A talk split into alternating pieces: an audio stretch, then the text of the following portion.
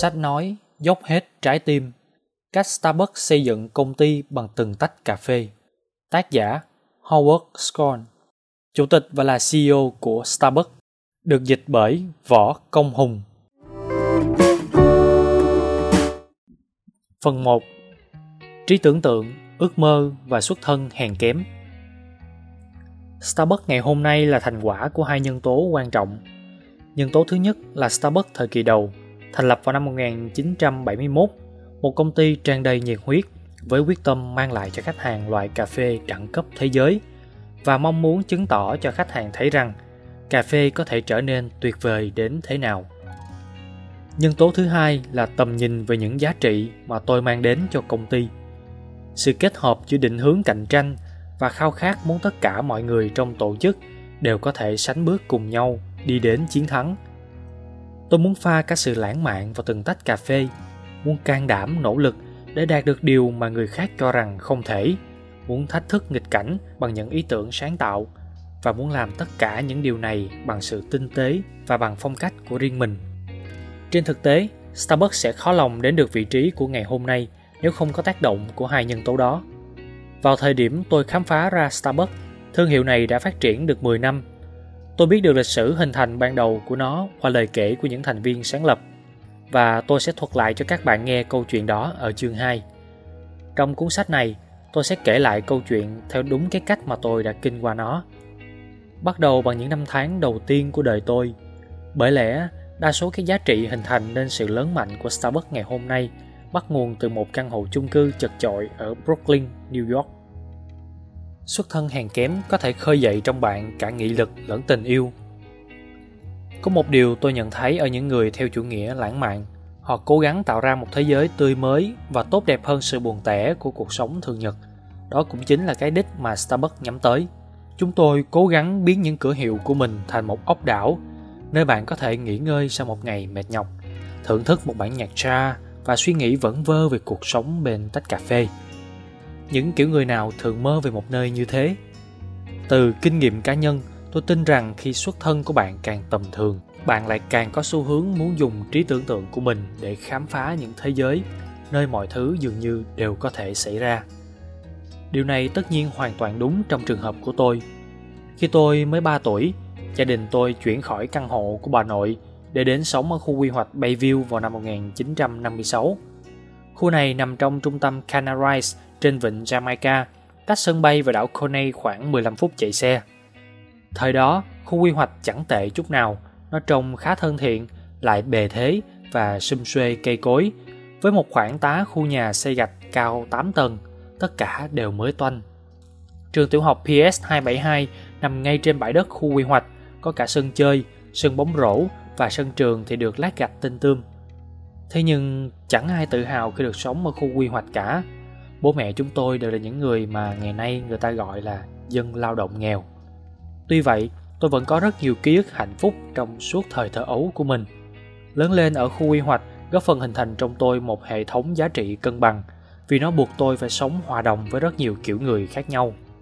Riêng khu nhà của chúng tôi đã có tới 150 gia đình và chúng tôi dùng chung một cái thang máy bé tẹo. Căn hộ nào cũng nhỏ xíu và gia đình tôi lúc đầu phải nhồi nhét trong một căn hộ chật nêm chỉ có hai phòng ngủ. Bố và mẹ tôi đều xuất thân từ tầng lớp lao động, đã hai đời sinh sống ở nhánh Tây New York thuộc Brooklyn. Ông nội tôi mất sớm nên bố tôi phải thôi học và làm việc khi mới thành niên. Chiến tranh thế giới thứ hai nổ ra, ông làm quân y cho quân đội tại Nam Thái Bình Dương, New Caledonia và Saipan – nơi ông mắc bệnh sốt vàng da và sốt rét. Hậu quả là phổi ông rất yếu và thường xuyên bị cảm hàng. Khi chiến tranh kết thúc, ông làm một loạt các công việc tay chân khác nhau nhưng không tìm được việc đúng với ước mơ của mình. Bố tôi chưa bao giờ vạch ra được một hướng đi nào cho cuộc đời mình. Mẹ tôi là người phụ nữ mạnh mẽ và đầy nghị lực. Tên bà là Elene, nhưng người ta thường gọi bà là bà Bobby. Về sau thì bà làm tiếp tân cho một khách sạn. Nhưng khi chúng tôi còn bé, bà phải dành thời gian cả ngày để chăm sóc chúng tôi. Em gái tôi Ronnie, suýt soát tuổi tôi, cũng trải qua thời thơ ấu đầy khó khăn như tôi. Nhưng ở một chừng mực nào đó, tôi đã xoay sở để em trai tôi, Michael, không bị ảnh hưởng bởi những thiếu thốn kinh tế của gia đình và chỉ bảo em cách vạch ra những hướng đi trong cuộc đời. Điều mà bố mẹ tôi không thể mang lại cho tôi. Hễ tôi đi đâu là michael theo đó. Tôi thường gọi em là cái bóng. Tuy cách nhau 8 tuổi chúng tôi đã xây dựng được một mối quan hệ hết sức gần gũi tôi thay bố chăm sóc em. Tôi hãnh diện thấy em trở thành một vận động viên giỏi, một sinh viên xuất sắc, rồi cuối cùng đã đạt được thành công trong sự nghiệp kinh doanh của mình. Hồi bé, ngày nào tôi cũng chơi thể thao với bọn trẻ hàng xóm từ sáng sớm đến tối mịt. Hệ có thời gian là bố lại cùng chơi với chúng tôi. Sau thời gian làm vào dịp cuối tuần, cứ sáng thứ bảy và chủ nhật bắt đầu từ 8 giờ, hàng trăm đứa lóc nhóc bọn tôi lại tập trung tại sân trường. Bạn phải chơi thật giỏi vì nếu bạn không giành chiến thắng, bạn sẽ bị loại khỏi cuộc chơi, bị buộc phải ngồi ngoài xem nhiều giờ đồng hồ chờ tới lượt mình. Thế nên lúc nào tôi cũng ra sức giành chiến thắng. May mắn thay, tôi là một vận động viên có năng khiếu bẩm sinh. Dù là bóng chày, bóng rổ hay bóng bầu dục, tôi luôn lao vào chơi hết mình, cho đến khi thật giỏi mới thôi. Tôi thường khởi xướng các trận bóng chày hay bóng rổ với bất kỳ lũ trẻ hàng xóm nào, từ những đứa người do thái đến những đứa người ý hay những đứa da đen chẳng cần ai thuyết giảng cho chúng tôi nghe về sự khác biệt màu da, chúng tôi đã sống cùng nó. Lúc nào trong tôi cũng tràn đầy đam mê không thể kiểm soát nổi đối với những thứ khiến tôi yêu thích. Đam mê đầu tiên của tôi là bóng chày. Thời đó, ở new york mọi cuộc đối thoại đều bắt đầu và kết thúc về câu chuyện bóng chày. Người ta liên kết hay đối địch nhau không phải vì màu da hay tôn giáo, mà vì đội bóng họ hâm mộ lúc đó đội Dodger vừa rời khỏi Los Angeles điều này làm bố tôi đau khổ biết bao nhiêu ông không bao giờ tha thứ cho họ nhưng chúng tôi vẫn có nhiều đội bóng chày tuyệt vời khác. Tôi còn nhớ khi cuốc bộ về nhà mà hai bên đường ầm ĩ những tiếng bình luận trực tiếp trên đài phát thanh qua những cánh cửa sổ mở. Tôi là fan cứng cựa của đội Yankees và số trận bóng chày mà bố đưa tôi và em tôi đi xem thật không tài nào đếm xuể. Chẳng bao giờ chúng tôi có được chỗ ngồi tốt cả, nhưng chẳng vấn đề gì, chỉ riêng chuyện được có mặt ở đó đã quá tuyệt vời rồi. Mickey Mantle là thần tượng của tôi Số áo của anh, số 7, nằm chễm trệ trên áo sơ mi của tôi, giày thể thao của tôi, mọi thứ mà tôi sở hữu. Khi chơi bóng chày, tôi bắt chước cả tư thế và những cử chỉ của Mickey Mantle. Khi Mick giải nghệ, tôi đã thực sự không thể tin vào tay mình. Sao anh ấy lại có thể thôi chơi bóng được chứ?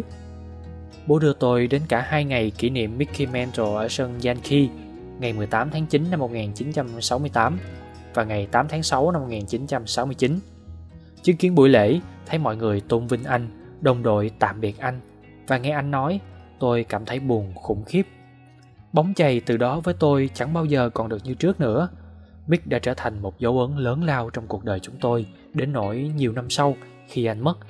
Tôi nhận được rất nhiều cuộc điện thoại chia buồn từ những người bạn thuở nhỏ, những người đã mấy mươi năm tôi không có chút tin tức gì. Cà phê không phải là cái gì đó quá đặc biệt trong tuổi thơ của tôi, Mẹ lúc nào cũng dùng cà phê pha sẵn.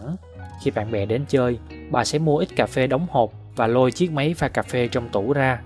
Tôi còn nhớ cảnh mình lắng nghe những tiếng rền trầm phát ra từ cái máy và ngắm nhìn cái nắp thủy tinh nhỏ bé cho đến tận lúc cà phê bật mạnh ra như một cái hạt đậu biết nhảy. Chỉ đến khi lớn lên, tôi mới bắt đầu nhận ra kinh tế gia đình tôi eo hẹp đến chừng nào. Chúng tôi đến ăn ở một nhà hàng Trung Hoa và bố mẹ sẽ tranh cãi nhau xem phải gọi món gì. Mối quan tâm duy nhất là hôm đó trong ví bố có bao nhiêu tiền. Tôi đã cảm thấy vô cùng giận dữ và xấu hổ khi phát hiện ra rằng buổi cắm trại qua đêm mà tôi tham gia hồi hè là một chương trình bao cấp dành cho lũ trẻ có hoàn cảnh khó khăn. Sau đó tôi không bao giờ đồng ý tham gia vào chương trình đó nữa.